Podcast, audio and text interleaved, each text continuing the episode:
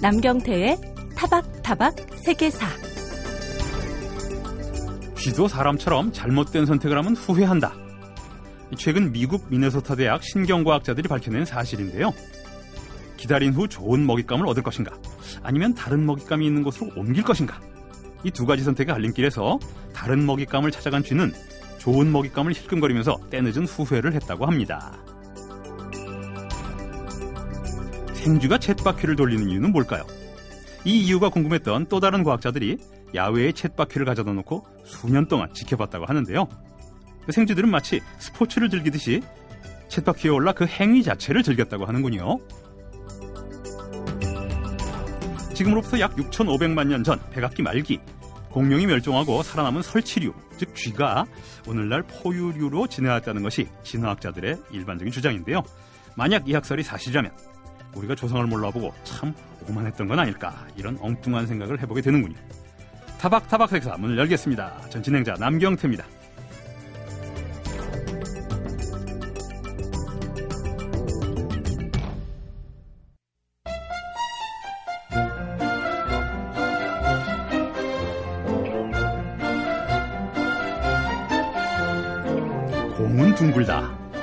1954년도에 서독 축구 대표팀을 월드컵 우승으로 이끈 그 헤르베르거 감독이 남긴 명언인데요. 모서리와 꼭지점이 없는 완벽한 구형의 물체가 만들어낸 불규칙 바운드. 이것이 축구 경기를 예측 불가능하게 만든다는 얘기겠죠. 자, 우리나라 월드컵 축구 대표팀. 남아있는 알제리와 벨기에전에서도 두 나라 선수들에게 왜 공이 둥근지 그 의미를 한번 깨닫게 해줬으면 좋겠습니다. 자, 그래서 생각난 역사 이야기에서는 지난주부터 축구의 역사, 문화사를 살펴보고 있는데요. 지난주에 이어 오늘도 축구 평론가 홍대선 작가님 모시고 월드컵을 중심으로 축구의 역사를 쭉 살펴보도록 하겠습니다. 안녕하십니까? 안녕하세요. 지난번에 축구의 고대사 근대사라면 지금은 근현대사입니다. 그죠? 예, 그렇습니다. 고대 중세사라면 격동 30년. 예. 100년이죠. 그렇습니다. 예. 월드컵의 역사를 얘기하려면은 뭐 월드컵 사실 100년도 안 된 거고요. 세계 축구 연맹 그 말썽도 많고 말도 많은 그 피파의 이야기를 하지 않을 수 없을 것 같아요. 그런데 사실 그 전에 FA 얘기를 먼저 해야 될 것 같습니다. 어, 피파에서 피를 띈 겁니까? 아닙니다. FA는 이제 영국의 축구협회 음. FA라고 하죠. 예, 저번 시간에 영국에서 최초의 리그가 형성된 말씀을 드렸잖아요. 예. 리그는 규칙으로 움직이잖아요. 그러면 그 규칙을 독점해서 관리하는 하나의 배타적 협회가 있어야 되는데 그렇죠. 당연히 축구협회가 생깁니다. 이게 1863년의 일인데요. 어, 네. 그런데 FA 이름, 이름을 보면 Football Association 그냥 축구 협회거든요. 그러네요. 여기 영국이라는 단어가 없어요. 예. 그래서 생각해 보면 당연한 게 축구가 영국에서 나왔잖아요. 그렇죠. 영국인들이 하는 영국 스포츠인데 굳이 영국이란 단어를 앞에 붙일 이유가 없었겠죠. 처음엔 자기네 스포츠라고 여긴 거군요. 예, 뭐 씨 이름처럼 예. 예, 축구 자체를 포괄해서 관리한다 음. 이런 뜻이 되겠습니다. 근데 나중에는 이게 오만한 거로 되지 않습니까? 미국에서 메이저리그 월드 시리즈라고 그런 것도 사실 world가 아닌데. 예, 비슷합니다. 예. 자, 많은 사람들이 피파를 영국 단체라고 보통 생각을 하는데요. 근데 지금 말씀에 따르면 영국에는 파만 있고요, FA. 예, 파만 있습니다. 예. 그 피파는 또 프랑스에서 설립한 단체라고 알려져 있어요. 아, 여기에 영국인들의 나름의 억울함이 있습니다. 음. 예, 영국은 섬나라잖아요. 예. 예, 전통적으로 유럽 대륙에서 문화를 전해받았어요. 음흠. 예, 대륙문화에 대한 갈구, 그렇죠. 컴플렉스. 이런 게 있죠. 옛날에 일본에서 조선통신사들을 대한 것을 보면 음. 어느 정도 또 이제 비교 그렇죠. 이해가 되실 것 같아요. 예, 섬나라 특유의 컴플렉스가 당연히 있을 수밖에 없는데 그래서 영국인들은 근대 이전까지 자기 나라를 이류 국가로 인식을 했어요. 스스로요. 예, 스스로. 예, 사실이 그랬고요. 음. 그리고 청나라 강희제 시절을 보면 이때 유럽인들은 세계 1등 국가를 중국이라고 봤습니다. 아, 우리는 르네상스를 교과서에서 중세의 종교주의에 대항한 인본주의의 소산이다. 예. 이렇게 배웠지만은 사실 유행의 측면에서만 보자면 르네상스는 유럽 사람들이 중국 문명을 열정적으로 모방하는 거에서 시작이 됐어요. 예, 그러다 보니까 유럽은 중국을 따라가야 되는 덜 질보된 문명인데 예. 이 중에서도 영국은 1위였다. 그러니까. 사실은 2.5를 3류였던 거죠. 그렇군요. 그런데 이제 권륭제 지세가 되면 강희제의 손자죠. 예. 예, 그 상황이, 18세기입니다, 이제. 상황이 역전됩니다. 음. 예, 유럽인들이 중국을 깔보기 시작해요. 어. 그리고 유럽 내에서 영국이 약진을 하게 됩니다. 스페인의 그 무적함대 바다에 침몰시키고요. 프랑스와 한 세기에 걸쳐서 거의 다 이겨요. 예, 굉장히 많이 이깁니다. 예. 예. 해가 지지 않는 제국이 되는데요. 그렇습니다. 이러한 역사가 영국인들한테 이중성을 줘요. 음. 왜냐하면 우리는 예전에 영국이 아니다. 우린 신사다. 가장 문명적이다. 음흠. 라는 자부심 그런 오만한 밑으로 그래도 사실은 우리는 어쩔 수 없는 촌놈이잖아. 예. 라고 하는 잠재의식이 깔리게 됩니다. 아, 그렇군요. 그럴 수 있을 것 같아요. 과학문명이나 산업은 발달하는데 예. 또 문화적인 전통은 프랑스나 이런 나라에 비해서 떨어지니까요, 예. 사실은. 일천하면 또 스스로 인정하는 예, 거죠. 그런 이중성이 있을 것 같네요. 자, 영국인들은 자신들이 그렇게 손재주가 없고 요리를 못하는 것. 영국 요리는 맛없기로 좀 유명해요, 사실. 악명이 높죠. 예. 이런 서툰 면을 자랑스러워하면서 동시에 부끄러워한다고 하는데 그것도 이런 이중성이겠죠. 그렇죠. 아, 그러한 질박함이 세계를 정복한 투박한 에너지라고 믿, 지만. 사실 못하는 건 그냥 못하는 거죠. 그러죠. 예. 이런 영국인들한테 대륙 사람들이 오리지널 made in England 축구를 한다. 음. 이건 굉장히 자존심이 서는 일이죠. 예. 이 문화적인 거거든요. 외국을 싸움 잘해서 많이 정복한다라는 것과는 다른 각별한 의미가 생길 수밖에 없는 거죠. 그렇죠. 문화적인 컴플렉스는 산업이나 과학, 뭐, 뭐 국가 규모에서 앞선다고 그래서 금방 없어지는 게 아니에요. 예, 그렇죠. 근데 다른 나라도 아니고 말이죠. 하필이면 영국과 전통적인 앙숙이죠. 백년 전쟁도 중세에 있고 그럼요. 18세기 내내 싸웠고요. 예, 지금도 사이 안 좋죠. 그럼요. 아메리카, 인도에서 싸웠고 유럽에서 싸웠고 이런 프랑스, 프랑스에서 세계 축구 협회가 만들어졌어요.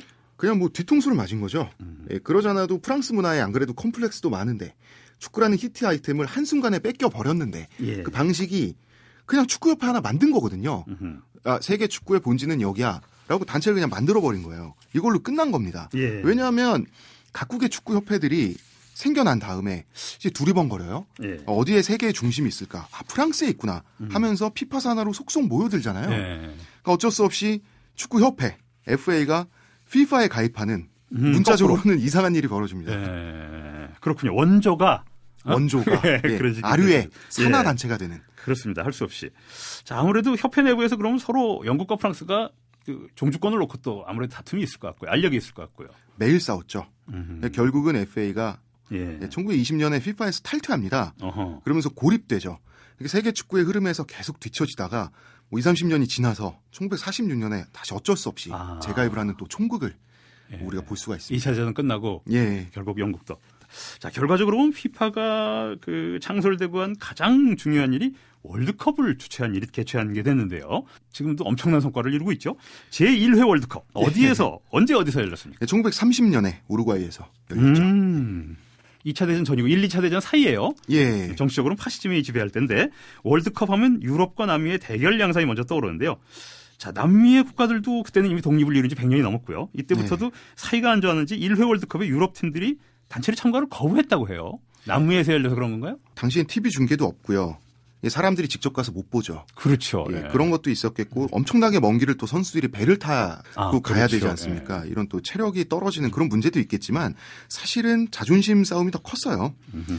예, 왜냐하면 남미 측도 똑같이 보복을 하는 게 예. 2회, 3회 월드컵은 유럽에서 열렸는데 남미 국가들이 또 참가하지 않았죠. 아, 이렇게 구문명과 신문명이 예. 예, 어디가 더 지금 잘 나가느냐 예. 요걸 가지고 당시에는 싸우던 시기였습니다. 뭐 피파에 그 정치력이 전혀 없네요. 그러면. 예? 뭐 당시까지는 장악력이 없었던 것 같아요. 예. 자, 월드컵 초창기 역사는 세계 정세가 위험을 지고 있을 때고요. 사실 1933년 히틀러가 집권을 합니다. 독일에서. 예. 그리고 36년에 에스파냐 내전이 벌어지고 이제 2차 대전을 앞두고 있는 사실 굉장히 예. 전운이 앞두고 있는 데인데요. 나치즘과 파시즘 광풍이 몰아치고 세계 대전이 곧 발발하고요. 자, 축구와 정치 그리고 전쟁이 어떤 연관이 있을까요? 그러니까 이제 독재 국가들의 특징이 스포츠를 통해서 내부의 불만을 잠재우고 아, 우리 민족이 이렇게 뛰어나 이런 걸 과시하고 이런 욕구가 있지 우리 않습니까? 프로야구가 만들어진 거 배경하고도 멀지 않습니다. 그죠? 멀지 않고요. 예. 옛날 우리나라 국가대표 축구도 좀 비슷한 면이 그렇습니다. 있었고 일본은 반드시 이겨야 되고 예. 예, 사실 뭐 비슷한 이유로 70년대 아르헨티나 같은 경우는 군사 독재 정부가 기어이 월드컵 우승을 시키면서 음. 역사상 가장 더러운 월드컵이라는 아. 오명을 또 아르헨티나 월드컵이 듣게 78 되는데요. 년이죠. 예. 예. 나치가 베를린 올림픽에 올인을 했다면 음. 이탈리아는 이 무솔리니 정권이었죠. 예. 무솔리니는 월드컵에 목숨을 걸었어요. 아. 근데 자기 목숨이 아니라 선수들 목숨을 걸었습니다. 예. 무솔리니가 우승하지 못하면 모두 사용시키겠다라고 직접 말했어요. 예, 당사자가 무솔리니니까 이 단순한 농담이라고는 그러네요. 도저히 할 수가 없는 상황이었죠. 실권자니까요. 자, 다행히 이탈리아 선수들은 우승을 했어요. 사실. 예, 살아남았습니다. 예. 예. 이 우승하고 나니까 이때 왕따 당하고 있던 오만한 신사들 잉글랜드가 이탈리아 팀을 뜬금없이 초청을 해요. 아. 예, 그리고 경기에서 이깁니다. 이탈리아 선- 아우, 아주 기분 좋았겠는데요. 기분 그럼? 좋았죠. 음. 그래놓고 역시 잉글랜드가 종주국이 최고라면서 자칭 비공식 세계 챔피언이라고 선언을 해요. 예. 말도 안 되죠. 뭐 다른 나라에서는 신경도 쓰지 않았습니다. 그럼 영국, 이탈리아가 월드컵에 우승한 대회 참여를 안 한 겁니까? 안 했죠. 아하. 자, 영국이 그렇게 혼자 놀기를 하고 있는 동안 세계 축구계에는 하나의 패턴이 생기는데요. 그 신대륙에서 열린 월드컵은 남미 팀이 우승하고 구대륙에서 열린 대회는 유럽 팀이 우승한다. 제가 알기로 6, 7주년대에 브라질밖에 깬 적이 없는. 예, 브라질이 1958년 한번 것도. 딱한 번 깼습니다. 예. 진짜 이 원칙 그대로 맞았어요. 징크스가. 맞았어요. 뭐 여러 가지 이유가 나오죠. 기후 문제, 근데 잔디의 품종이 달라요. 아. 남미와 유럽이. 뭐 이런 환경의 요소도 있겠지만 이제 우리 홈그라운드에서는 우리 편이 이겨야 된다는 홈그라운드 의식 분명히 그렇죠. 존재합니다. 네. 일례로 1962년에 칠레 월드컵에서는 칠레는 비록 이제 결승에 못 올랐어요. 예. 중간에 탈락을 했지만 그렇다면 같은 남미 팀인 이왕이면 브라질이 이겨야 된다. 이 브라질을 우승시키기 위해서 정말 최선을 다했거든요. 아. 아직까지도 브라질과 칠레가 사이가 좋을 때만 예. 예, 각국 우정의 양팀 양국 우정의 상징으로 남아 있습니다. 지금도 그런 지역이나 국가주의가 상당히 작용을 하는데 스포츠에는 이게 50년대 오죽했겠습니까, 진짜. 오죽했겠어요. 예. 또 대륙 단위로 예. 스케일도 컸어요. 그래서 남의 대륙에서 계속 우승을 못하는. 예.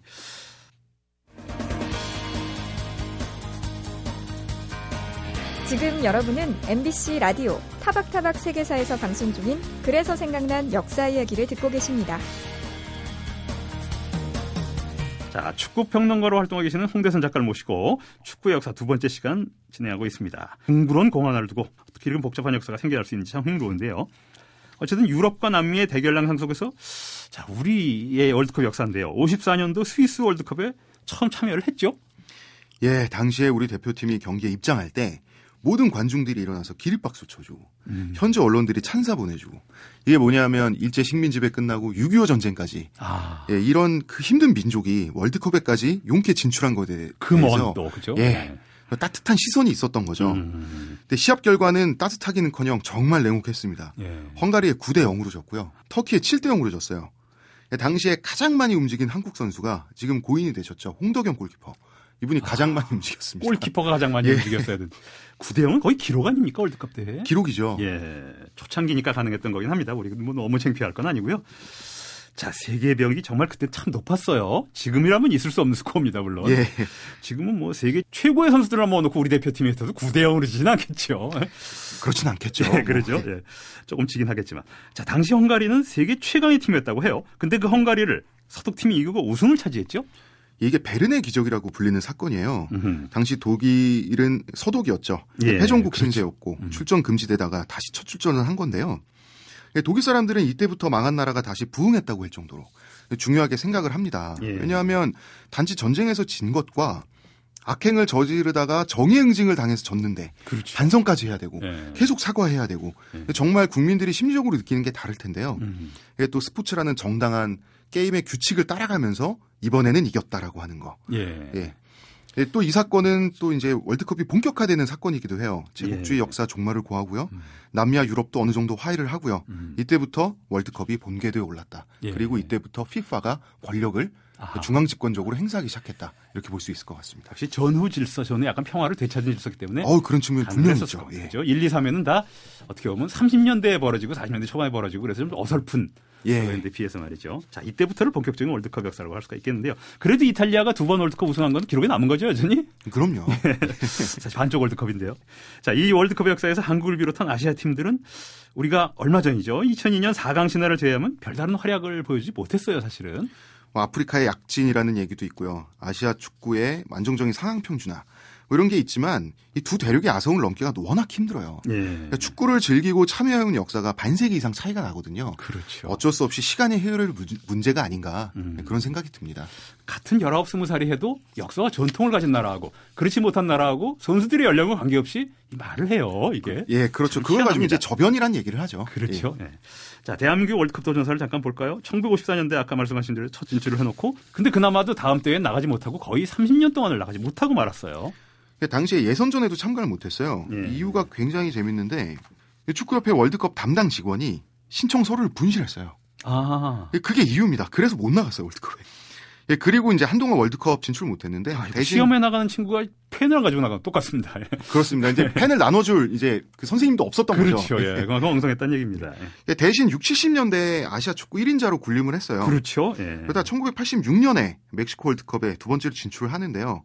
여기서 마라도나를 만나게 되죠. 예. 그리고 현재 허정무 감독님께서 마라도나를 구타하다시피 하면서 강력한 차징을 하죠. 예, 강력한 차징을 예. 하면서 태권도 축구라는 또. 어, 좋지 않은 비판을 받게 됩니다. 예. 음, 결과는 뭐 안 좋았죠. 사실 히딩크 감독이 부임하기 전까지는 세계 축구의 벽이 너무나 높았죠. 그렇습니다. 그래도 뭐저뭐 기억나는데 불가리아하고 비교해서 최초의 승점을 올렸다고. 예, 최초의 승점. 예. 그리고 나머지 아르헨티나와 이탈리아는 우리가 이게 그 당시만 해도 도저히 이길 수 없는 예, 팀이었고요. 벽이 있었어요. 그렇습니다. 80년대니까요. 어쨌든 이때부터 계속 지금까지 참여를 하는 건데요.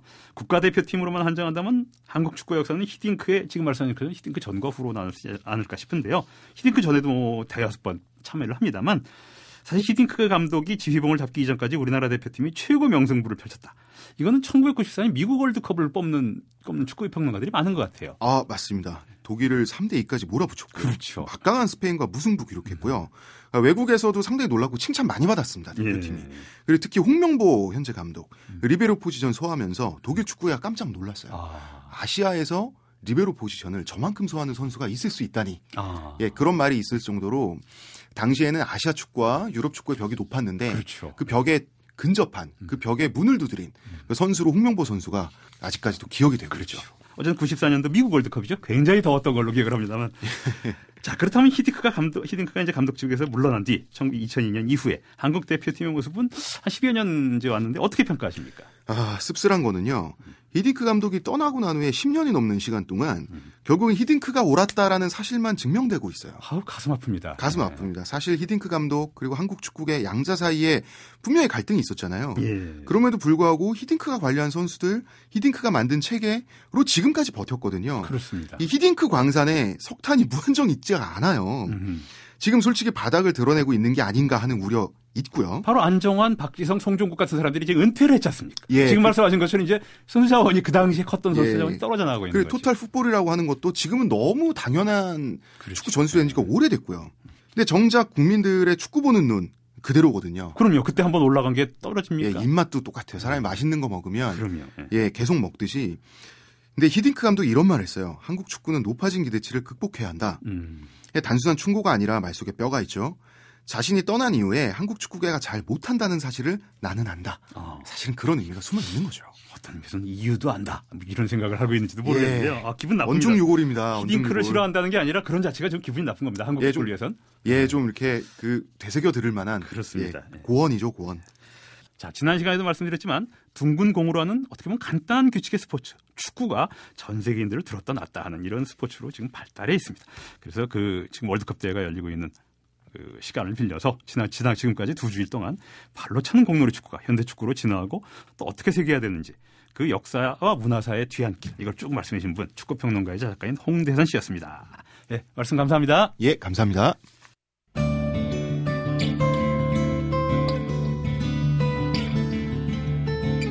그 사람 그 사건 요즘 월드컵 대회가 열리고 있는 브라질은 우리나라와 꼭 12시간의 시차가 나는데요. 그러니까 브라질이 오후 6시면 우리나라는 새벽 6시가 됩니다. 월드컵 생중계 시간이 새벽이거나 이른 아침인 이유는 여기에 있죠. 이렇게 세계 시간이 일정한 규칙에 따라 정해진 근거는 그리니치 평균시 때문인데요. 컴퓨터나 휴대폰의 시간을 맞출 때면 GMT라는 문자가 나옵니다. 그게 바로 그리니치 평균시, 즉 그리니치 민 타임의 약자입니다. 그리니치 평균시는 영국 런던을 기점으로 하고 뉴질랜드의 웰링턴을 종점으로 하고 있는데요. 둥근 지구의 360도를 24시간으로 나눴기 때문에 경도 15도마다 1시간씩 시차가 생기게 됩니다. 이 그리니치 평균시가 세계 시간의 기준으로 정해진 것은 1884년 워싱턴 회의에서였습니다.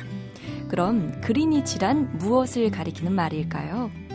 그리니치는 런던 외곽에 있는 영국에서 가장 오래된 천문대입니다. 1675년 오늘 6월 22일에 창립됐습니다. 당시에는 천문대의 목적이 오늘날의 기능과 달랐는데요. 천체 관측보다 주로 항해술 연구, 시간 측정, 역서 발간에 있었습니다. 어찌 보면 평범한 영국의 한 천문대가 세계 표준시의 기준이 된 데는 단순히 과학적 성과 외에도 정치적 영향력이 있었는데요. 17세기에서 18세기는 영국 해군이 전 세계를 주름잡던 제국주의 시대였습니다. 이런 막강한 국력을 바탕으로 18세기 후반부터 영국은 그리니치 경도를 기준으로 항해력을 발간했는데요. 다른 나라 선박들도 점차 그것을 사용하게 되었던 것입니다. 오랫동안 설립된 그 장소에 자리 잡았던 그리니치 천문대는 20세기에 들어 여러 차례 옮겨졌는데요. 철도 건설, 전쟁, 런던의 대기 오염 등 원인도 여러 가지였죠. 그래서 원래 천문대가 있던 자리는 현재 그리니치 공원으로 조성되었고요. 1990년대에 공원 내부에 런던 해양 박물관의 일부로 그리니치 왕립 천문대가 새로 건축되었습니다. 그러니까 엄밀히 말해서 현재 그리니치 천문대는 경도 영도에 위치해서 조금 벗어난 거죠. 그 사람 그 사건 아나운서 김초롱이었습니다.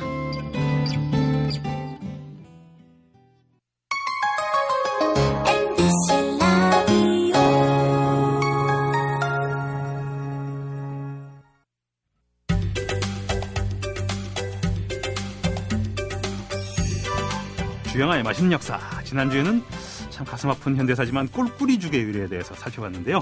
전 세계적으로 우리밖에 없는 그런 어떻게 보면 그런 명칭입니다. 오늘의 음식 주제는 그 꿀꿀이 죽과 기원은 비슷한 것 같지만 그 죽이 아니라 찌개인 음식 부대고기찌개입니다. 부대고기찌개와 꿀꿀이 죽이 어떻게 다른지 지난주 말에 아마 이렇게 간단히 운을 틔워주셨는데요. 오늘은 이걸 본격적으로 설명해 주실 분입니다.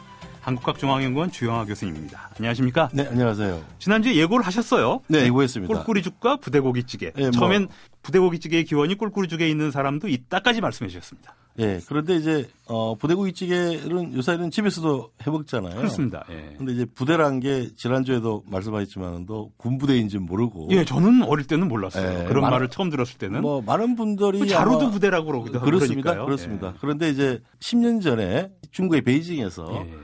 예. 이제 중국인들이 운영하는 한국 음식점이 있었는데요. 거기에 메뉴판에 이제 어, 부대고기찌개가 아하. 어, 이제 있어요. 음. 어, 그걸 중국으로 이제 번역을 했는데 중국인 업주는 잘 알고 있었던 거죠. 예. 분부대 고기로 음. 끓인 어, 음식 예. 이렇게 이제 이야기를 했어요. 근데 이제 지난주에 말씀드린 꿀꿀이죽은 뭐 그냥 여러 가지를 섞어서 죽을 예. 만드는 거 아니에요. 이제 쓰레기 같은 걸 그렇죠. 너무 가슴 아픈 예, 얘기를 그리고 이제. 국물이 좀 많으면은 이제 한국인들이 그걸 죽이라고 안 부르고 탕이라고 불렀던 아하, 존선탕, 그렇죠. 예. 유엔탕 이 정도인데 그것에서 부대고기찌개가 유래했다 라고 하는 주장들이 많은데 사실은 예. 조리학적으로 보면은 완전히 다른 음식이죠. 부대고기 찌개 라고 예. 하는 것은 건더기가 많고 어, 이런 건데 부대고기찌개 잡숴 보셨죠, 그죠? 그럼요. 예. 예, 예. 부대구이찌개 가장 핵심이 들어가는 재료는 소시지나 햄이나 예, 뭐 그렇게 이런 것들이죠. 그다음에 당면 같은 건 이제 우리 어, 좀 넣고요. 그렇죠. 두부 넣고 두부 넣고 인스턴트 라면 넣고 예, 하지만 가장 그렇습니다. 핵심은 김치가 들어가야 되죠. 아, 그렇죠. 그렇죠. 예. 신김치가 들어가야 그렇습니다. 되고요. 소시지와 김치는 반드시 들어가야 돼요. 들어가야 되고 그다음에 아주 제대로 하는 집은 이제 원래 영어로서는 민스라고 하는 쇠고기를 가른 네. 거 그걸 민스라고 부르는데 일본 말투로 알게 돼서 이제 보통 업주들이나 나이 드신 분들은 그걸 민찌라고 이렇게 일본 아, 말로 읽는 방법을 하시는데 그게 들어가야지 이제 그렇죠. 어, 예. 진짜 부대고기찌개의 모습을 갖추잖아요. 그럼 꿀꿀이죽하고는 차원이 다른 음식이네요. 이건 그렇습니다. 쓰레기도 아니고 괜찮은 음식입니다. 그렇습니다. 사실. 그래서 그래서 이 부대고기란 것은 어떻게 보면은 김치찌개의 변형이라고 그러네요. 어, 예. 볼 수도 있는데요. 1950년대 60년대에 그래도 꿀꿀이죽으로 연명했던 가난한 사람들도 뭐 주로 많았지만은도 한편에서 이제 식민지 시기부터 그래도 찌개라고 하면은 가장 즐겨 먹었던 찌개는 된장찌개였어요. 예. 어, 된장을 뚝배기에 풀고 돼지고기를 넣는 거고요. 음. 그 다음에 파하고 풋고추장을 여- 넣는 거. 지금 뭐 된장찌개하고 두부 조금 되게, 넣고. 예. 되게 비슷합니다. 예. 어, 비슷한데 이 된장찌개에 햄이나 소시지를 넣어도 부대고기찌개가 되는 거죠. 김치찌개는 예전에 제가 말씀드렸는데 이 배추김치를 가지고 굉장히 많은 양으로 김장을 하고 그것을 이용해 먹었던 치어버리면 이제 먹는 방식이 찌개 방식인데 그렇죠. 김찌개는 식민 시기에는 서울 사람이 주로 많이 먹었고요. 음. 어, 그 다음에 이제 1960년대가 되면은 김치찌개가 된장찌개를 넘을 정도로 어허. 우리가 배추를 많이 김장을 많이 했기 때문에 김치찌개가 예. 어, 굉장히 많이 이제 일상화됩니다. 근데 김치찌개도 당연히 돼지고기를 넣으면은 맛있죠. 그죠? 그렇겠죠. 어, 지금도 예. 마찬가지고 마찬가지인데 특히 미군 부대 근처에서 이제 굴에서 먹는 식량, 그 것들. 이렇게 그죠. 나오는 이제 햄이나 예. 소시지 그 통조림이 들어 있는 거죠. 그렇죠. 어, 그래서 이제 그렇게 엄청 짜게 절인 거죠. 음. 오랫동안 저장하기 위해서 예. 그것들을 구해 가지고 아까 말씀드린 뭐 민스라든지 뭐 이런 것들이 들어가서 김치찌개인데 돼지고기를 안 넣고 예. 그게 들어간 게 음. 부대고기찌개죠. 그러니까 김치찌개에 그걸 배합했다는 그런 개념이네요. 그렇습니다. 그렇습니다. 예. 그러니까 뭐 어정부에서 가장 오래된 60년대 이제 개업을 한 예. 어, 한 식당에서도 김치찌개에다가 이런 류를 연 것이다. 음. 아, 그런데 이제 그러면 부대고기 김치찌개가 돼야 되는데 그렇죠. 너무 길기도 하고 음. 예, 이제 그래서 뭐 부대고기 찌개라고 부르다가 부대찌개라고도 예. 이제 부르게 되는 어, 그런 과정을 밟았는데 또 다른 하나의 가설이 있어요. 예. 그럼 뭐냐면은 이제 어떻게 그렇게 김치찌개 그렇게 이렇게 되었을까? 그러게요. 뭐 돼지고기가 그 당시에는 이제 어, 지금처럼 뭐 값비싼 건 아니었고 흔한 음. 그냥 거였는데 왜, 왜. 그걸 그렇게 대체했을까라고 했는데 김치 통조림하고도 일정하게 관련이 있을 수가 있어요. 김치 통조림이요. 예, 김치 통조림 들어보셨어요? 아니요. 그 베트남 전쟁하고 관련돼 있는데요. 음. 참전을 하는데 이 한국 군- 군인들이 김치를 못 먹어서 힘이 없다. 아하. 라고 이제 해서 김치를 어떻게 베트남에 공수할까? 음, 금방 그런데 식어버리는 건데요. 정말 쉬어버리잖아요. 예. 뭐또 냉동 베트남은 더운 나라고. 그리고 지금처럼 냉장 냉동 그렇습니다. 컨테이너를 사용할 수 있는 여력도 없었던 시절이고요. 그래서 결국은 이제 통조림으로 개발한 거고요. 1966년 9월 달에 지금의 카톨릭 대학 의대팀에서 김치 통조림을 개발했습니다. 아, 국내 기술로 개발이 됐군요. 그 배추김치를? 예. 배추김치를 통조림에 넣고요. 63도씨에서 30분간 가열하고 아하. 거기다가 이제 코발트 60이라고 하는 것을 이제 세워주면은 예. 2개월 정도 아무리 높은 온도에서도 균이 번식하지 않고 변질되지 않는 아. 이것이 1967년부터 베트남전의 일부 부대에 이제 한국 군인들에게 제공된 거죠. 그 이 방송을 들으시는 분 중 혹시 참전 용사들 중에서 맛보신 분이 김치 통조림하고 예. 그 다음에 시레이션으로 나온 음, 각종 거. 햄하고를 네. 섞어서 아. 찌개를 혹시 어, 만들어 드신 경험이 있으신 분은 댓글을 한번 달아주시면. 이게 최초의 부대찌개네요. 어떻게 예, 보면. 어, 뭐 그럴 수도 있는 거죠. 예. 어정부에 들으시는 분들이 뭐 이것 때문에 섭섭해하지 마시고요. 예. 어떤 음식은 여러 가지 경로를 통해서 만들어질 수 있는 그렇죠. 음, 예. 그런 가능성들인데요.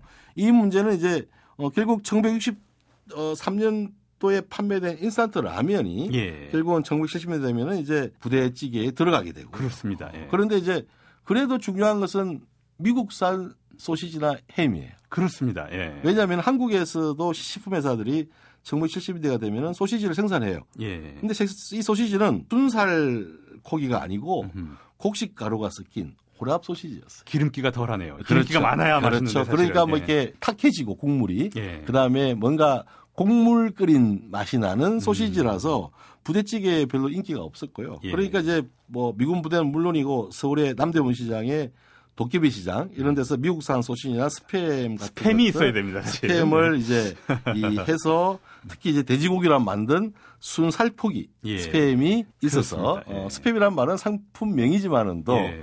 아주 짜게 절여서 예. 어, 저장할 수 있는 음식이 있으니까 1970년 80년대에도 부대고기찌개나 부대찌개나 뭐 부대고기를 가지고 스테이크나 뭐다 각종 음식을 해먹는 식당들이 많지가 않았어요. 예. 1991년도에 드디어 한국의 식품회사에서 돼지 살코기로 만든 소시지를 생산하기 시작했죠. 예. 그때부터 이른바 부대찌개의.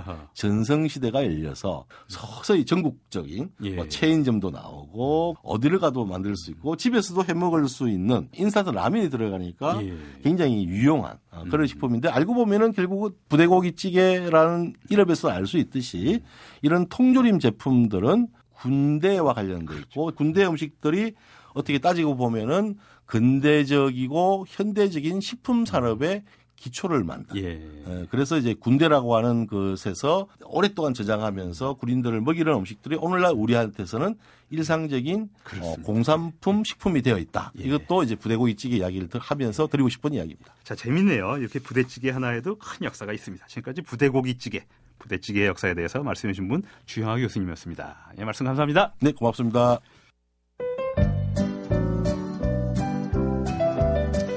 음악이 머문 시간. 이 시간에는 2014년은 상반기를 보내는 그 아쉬운 마음에 6월 한 달 동안 네 차례에 걸쳐 언젠가 역사에 기록될 그 흐름을, 음악적 흐름을 정리해 드리고 있는데요. 아쉽지만 오늘이 그 마지막 시간입니다. 다음에 또 정리할 기회가 있겠죠. 분기가 지나거나 또 상반기, 후반기가 지나면요. 예. 자, 상반기 대중음악의 어떤 흐름을 꼭 짚어주실지 벌써부터 기대가 되는데요. 재즈평론가 김현주 씨 나오셨습니다. 안녕하십니까? 안녕하세요.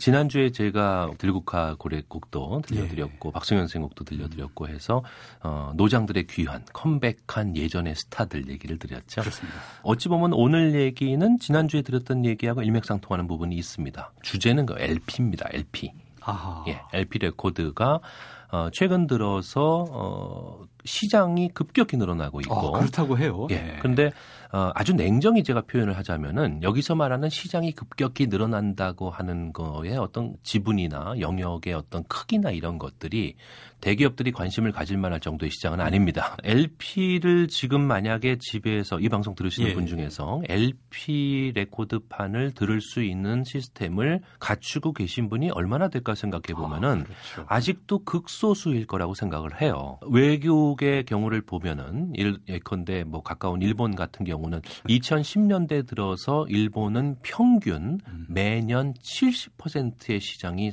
성장하고 있어요. LP가요? 엄청난 거죠. 그러니까 일본 사람들은 어떤 어, 뭐 앨범에 대한 그게 CD가 되었든 LP가 되었든 뭐가 되었든지 간에 직접 소장에 대한 가치를 상당히 높이 사는 사람들인데 예. 매년 지금 현재 상태에서 70%가 늘어나고 있었다는 거 평균 잡아서 예. 최근 한 4, 5년 동안 그랬다는 얘기는 그 시장이 폭발적으로 늘어나고 있다는 얘기죠. 그러네요.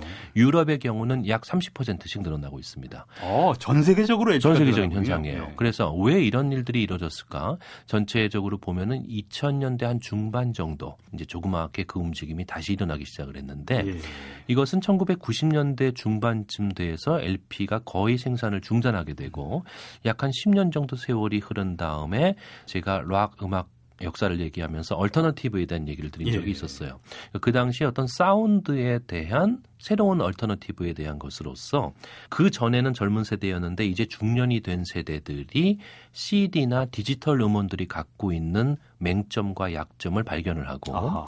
아날로그 사운드, LP가 갖고 있는 의외의 장점들을 발견하게 됐다는 것이죠. 음. 그래서 현재 시중에서 팔리고 있는 LP들은 예전에 아, 생산돼서 다시 중고 시장을 통해서 거래되고 있는 경우를 제외하고 예. 신품의 경우를 볼 때는 가격이 아직 만만치가 않습니다. 아, 직도 LP가 신품으로 제작이 되고 있는 예. 겁니까? 최근 들어서는 다시 제작이 시작을 음. 했죠. 그러니까 우리나라 같은 경우는 그 공장들이 거의 다 문을 닫았기 때문에 예.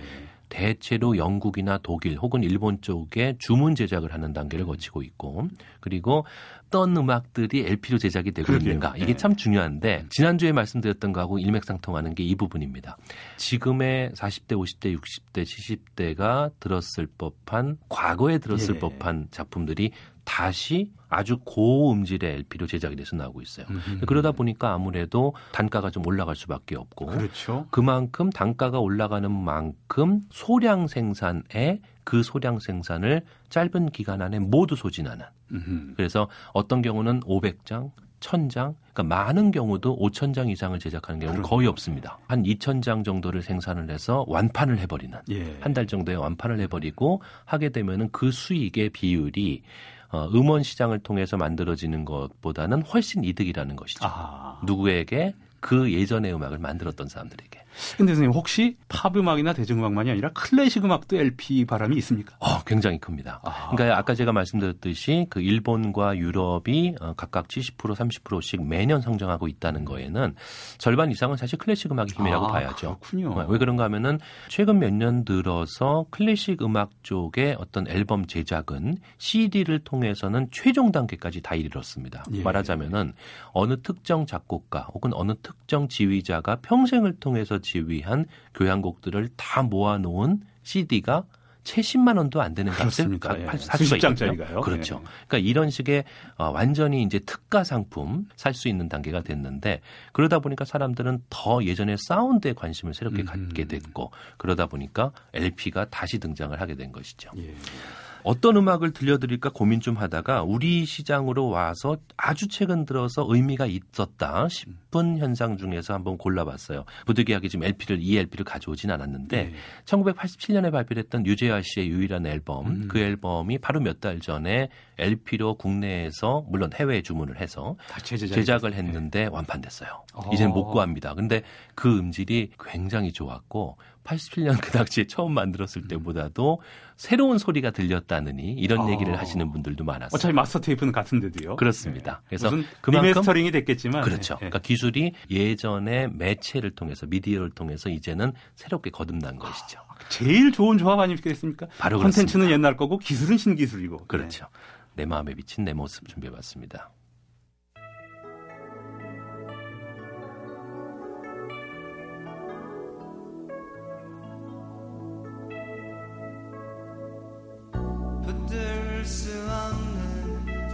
꿈의 조각들은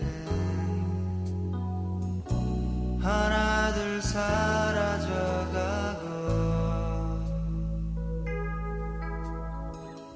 쳇바퀴 돌듯 끝이 없는 방황에 오늘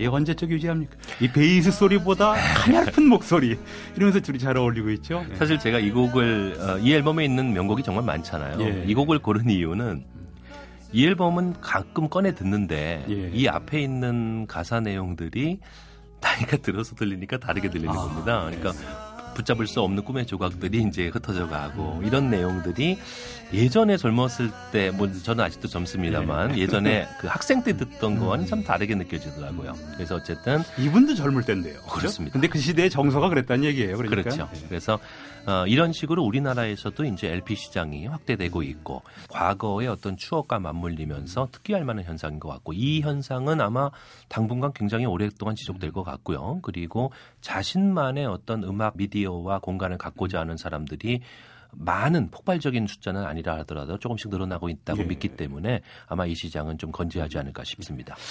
끝으로 하나 얘기를 이 기회에 꼭 드리자면은 디지털과 아날로그에 대한 네. 오해인데 수년 전에 그 어느 위정자가 그런 말을 했습니다. 아날로그적인 사고 방식을 버리고 디지털로 변환해야 된다. 예. 정말 무식한 표현이었죠. 그러니까 아날로그와 디지털이 뭔지 아마 사전에서 찾아보지도 않았을 그렇죠. 법한데 아날로그는 낡은 거고 디지털은 새 거다. 이것만 알고 말했을 겁니다. 그러니까요. 예. 그러니까 참 그런 식의 사고 방식이 아니고 음. 디지털은 디지털 나름대로의 그럼요. 강점이 네. 있는 것이고 아날로그는 아날로그 나름대로의 따스함이 있습니다. 그냥 우리나라에서만 LP가 유행하는 줄 알았더니 전 세계적인 것이다. 그렇습니다. 또 팝음악이나 대중음악만이 아니라 음악 보편적으로 그럴 것이다. 그렇죠. 그러니까 이거는 작은 흐름이 아니네요, 벌써. 예, 어느 정도 지속 가능한 흐름일 것 같습니다. 자, 잠시 광고 듣고 와서 음악 듣겠습니다. 2014년 대중음악계 최고의 문제작, 그 대미를 장식할, 오늘이 끝 시간이거든요, 네 번째. 그렇습니다. 대미를 장식할 노래는 어떤 걸 골라오셨습니까? 어, 2012년 말에 발표돼서 2013년 한 해, 그리고 2012년, 13년을 통해서 굉장히 칭찬을 받았던 작품입니다. 예. 이미 뭐 10여 년 동안 활동을 해왔던 우리나라의 modern rock 밴드인 3호선 버터플라이라는 밴드가 있는데, 너무 신기해서 밴드 이름이 그렇죠. 많이들 기억을 하실 겁니다. 예, 이 밴드의 작품인 드림터크 앨범이 음. 바로 지난달에 LP로 다시 제작이 됐어요. 아하. 어, 역시 소리 굉장히 좋고요. 음. 그리고 어, 값이 꽤 만만치 않음에도 소장 가치가 높기 때문에 예. 입소문이 많이 났습니다. 그 앨범에서 어, 아주 히트했던 곡이기도 하면서 명곡입니다. 이제 시대의 명곡으로 남을 것 같은데 예. 헤어지- 고전, 고전 의 반열에 오르는 것들만 지금 LP로 제작됩니다. 그렇습니다. 네. 헤어지는 날 바로 오늘이라는 음. 곡 오늘 끝으로 준비해드렸습니다. 헤어지는 날 바로 오늘 자, 3호선 버터플라이의 노래 들으시면서 지금까지 음악의 먹는 시간에 재즈평론가 김현준 씨였고요. 저희는 이 노래 들려드리면서 오늘 방송 마치겠습니다. 김현준 씨 감사합니다. 감사합니다.